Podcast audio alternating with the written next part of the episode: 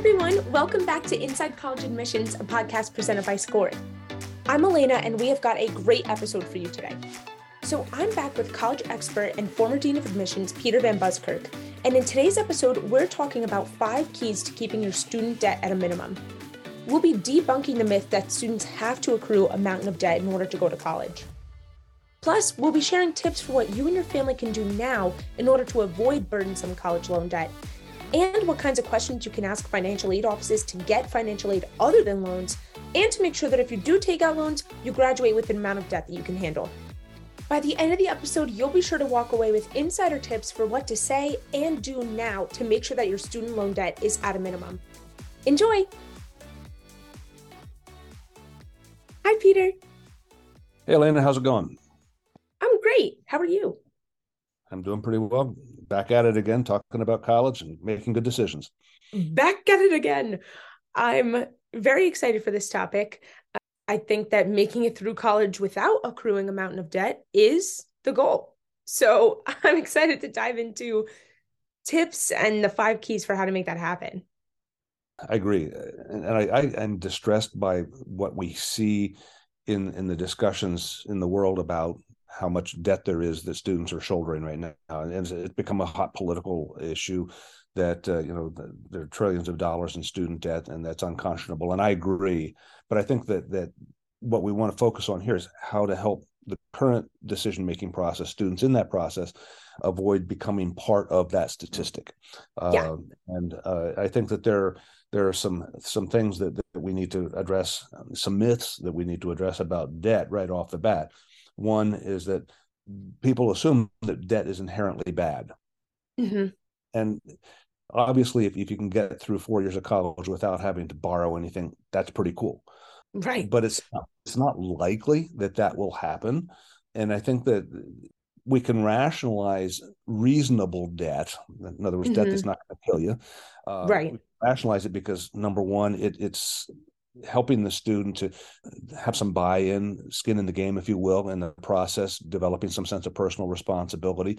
And two frankly it helps to establish a credit rating for a student. So that coming out of college uh, it's, it's, easier to borrow money if, if you need to for whatever reason. So i think that number one myth is that debt's bad. Uh, bad debt is bad debt.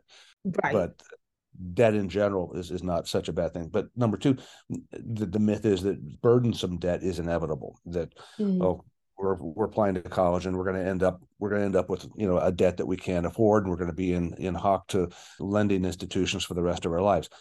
Unless you can pay your college debt back right away, yeah, you're probably going to be paying on a, a student loan for a period of years after you graduate. But burdensome debt by that I mean debt that that means that you're limited in the way you can live your life otherwise. Burdensome debt's not inevitable, and mm-hmm. and that's what I think this conversation is. Let's see if we can can identify ways that students and their families can avoid being put in that situation where their their student their college debt, if you will, it becomes a limiting factor as they pursue the rest of their lives. Yeah, absolutely. And a question that I have that I feel is valuable especially for students because sometimes you don't really know about student loans until you're about to take them out. Mm-hmm. What would you say is an amount of reasonable debt? Well, over the course of four years of undergraduate education, or in some cases five years, or some instances it's six years. But but hopefully you get through college in four years. I, I mentioned six years because there are some institutions in some states where the curricula that you need to complete a degree program isn't available in four years. You, you need a fifth or sixth year. Mm-hmm. That's something to factor into your decision making now. But but let's say over a period of four years, a reasonable debt is probably twenty five to thirty thousand dollars for the student, and and that's based on the assumption that that a student borrows the guaranteed student loan, which is typically $3,500 in year one. But because of mm-hmm. accelerators in the student's eligibility for additional borrowing, that can be raised to $8,500 in the last couple of years.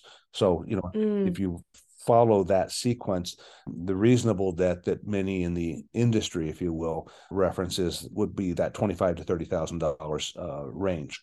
Right, total. That's a, that's a total. Right, that's an amount that should be serviceable as a loan for a student right out of college and you know with their first year salary out of college so what kind of borrowing opportunities are students likely to encounter?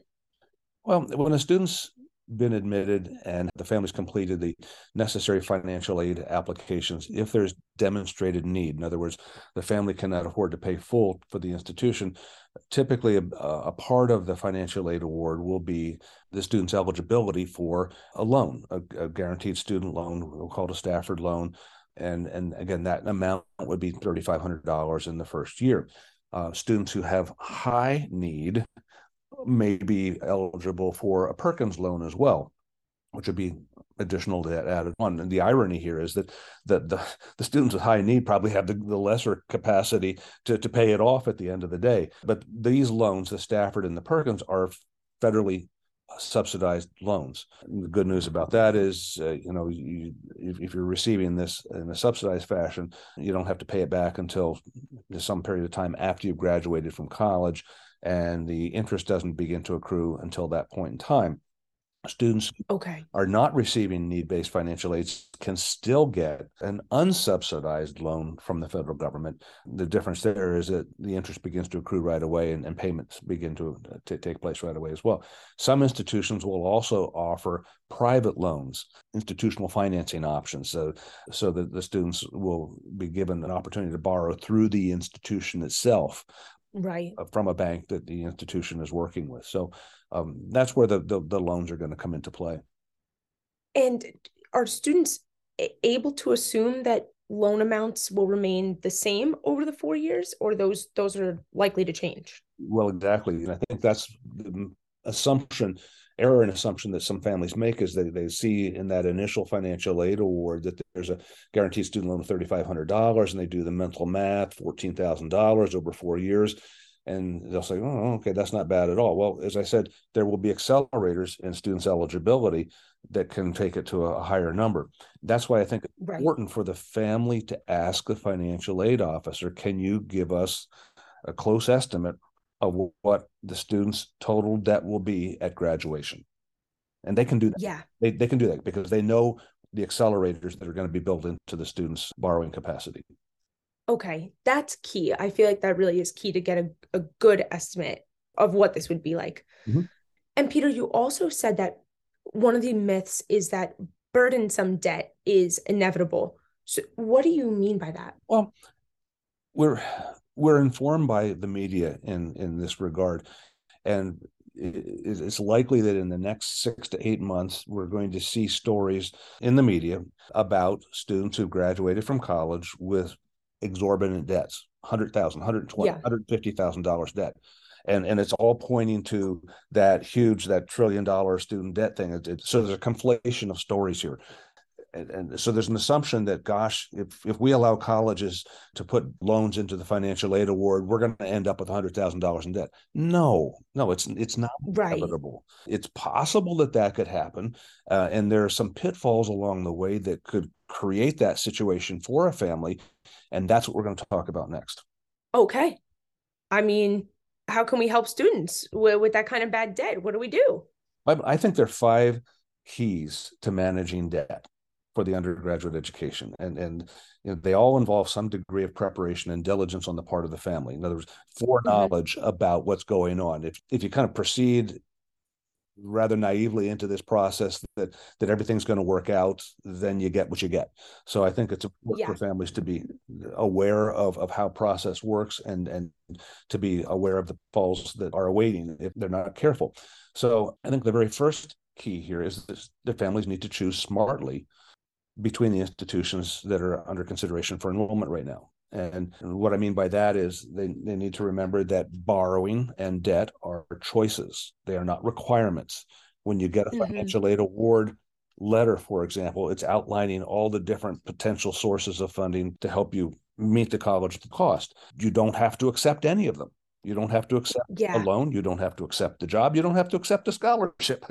It'd be wise to accept the scholarship or the grant.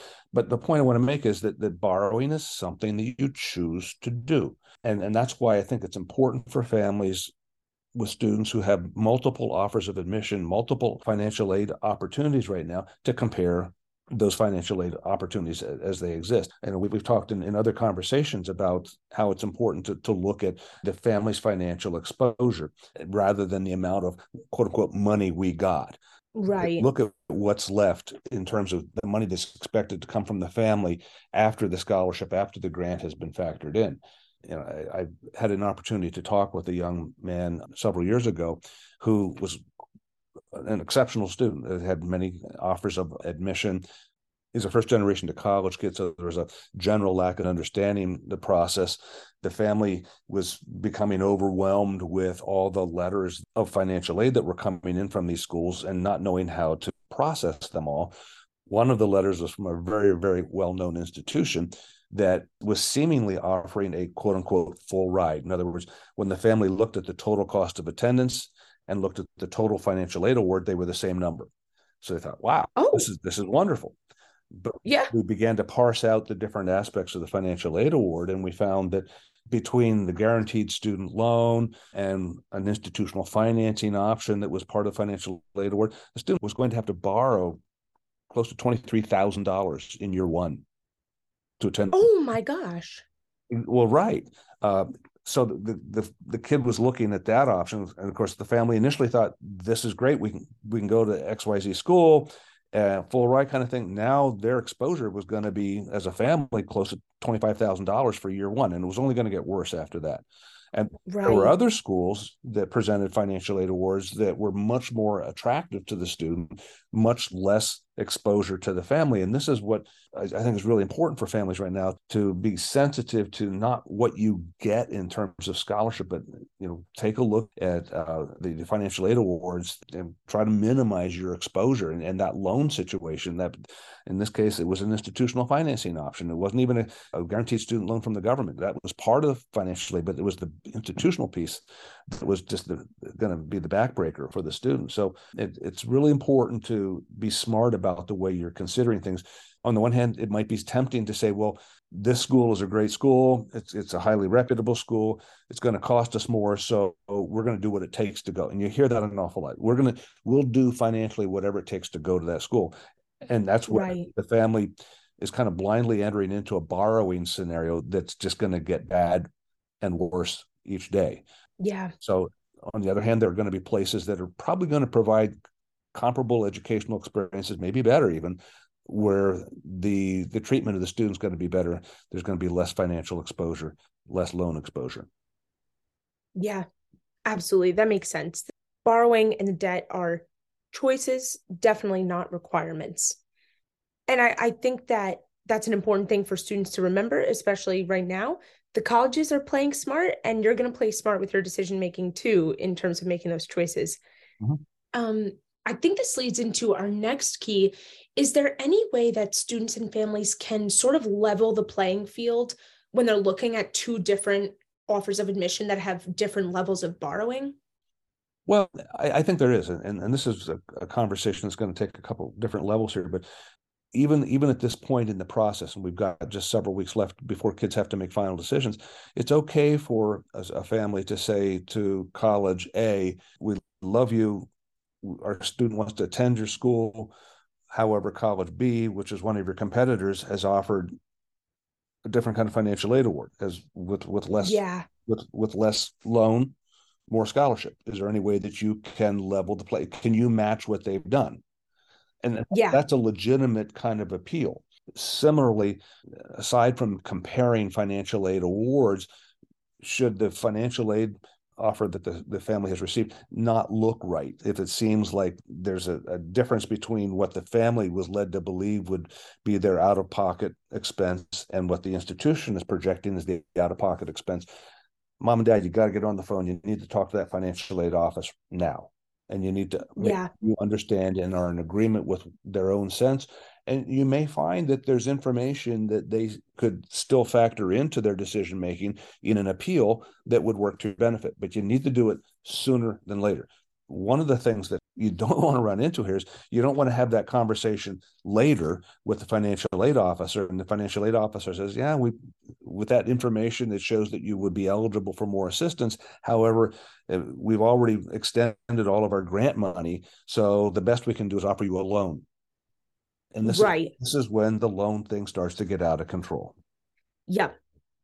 Absolutely. It sounds like families need to be in touch with financial aid offices, just like they might explore different financing options for buying a car or something like that, making another big purchase. Are there other questions families might be asking financial aid officers? Yeah, I, I, think that there's an opportunity here when families are talking to the financial aid officers to get a sense of that total debt expectation over four years. Um, mm-hmm. We talked earlier about how when you look at that initial financial aid award, you see maybe a guaranteed student loan, $3,500, and do the mental math.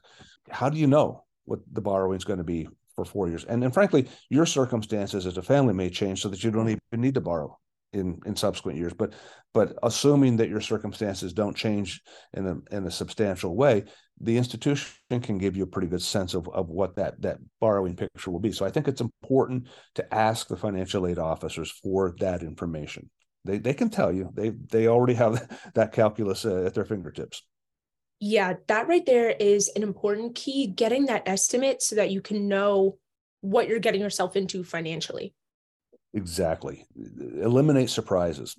Yeah, we do not want surprises in this. Well, and which is going to lead us to some of the things we're going to talk about next uh, with regard to how the, the debt can grow. And one of the most easily overlooked factors is the in the explosion of borrowing for some students is the failure to understand the implications of renewal criterion. And then uh, I think that this renewal criterion piece is, is really important. Renewal criterion associated with scholarships.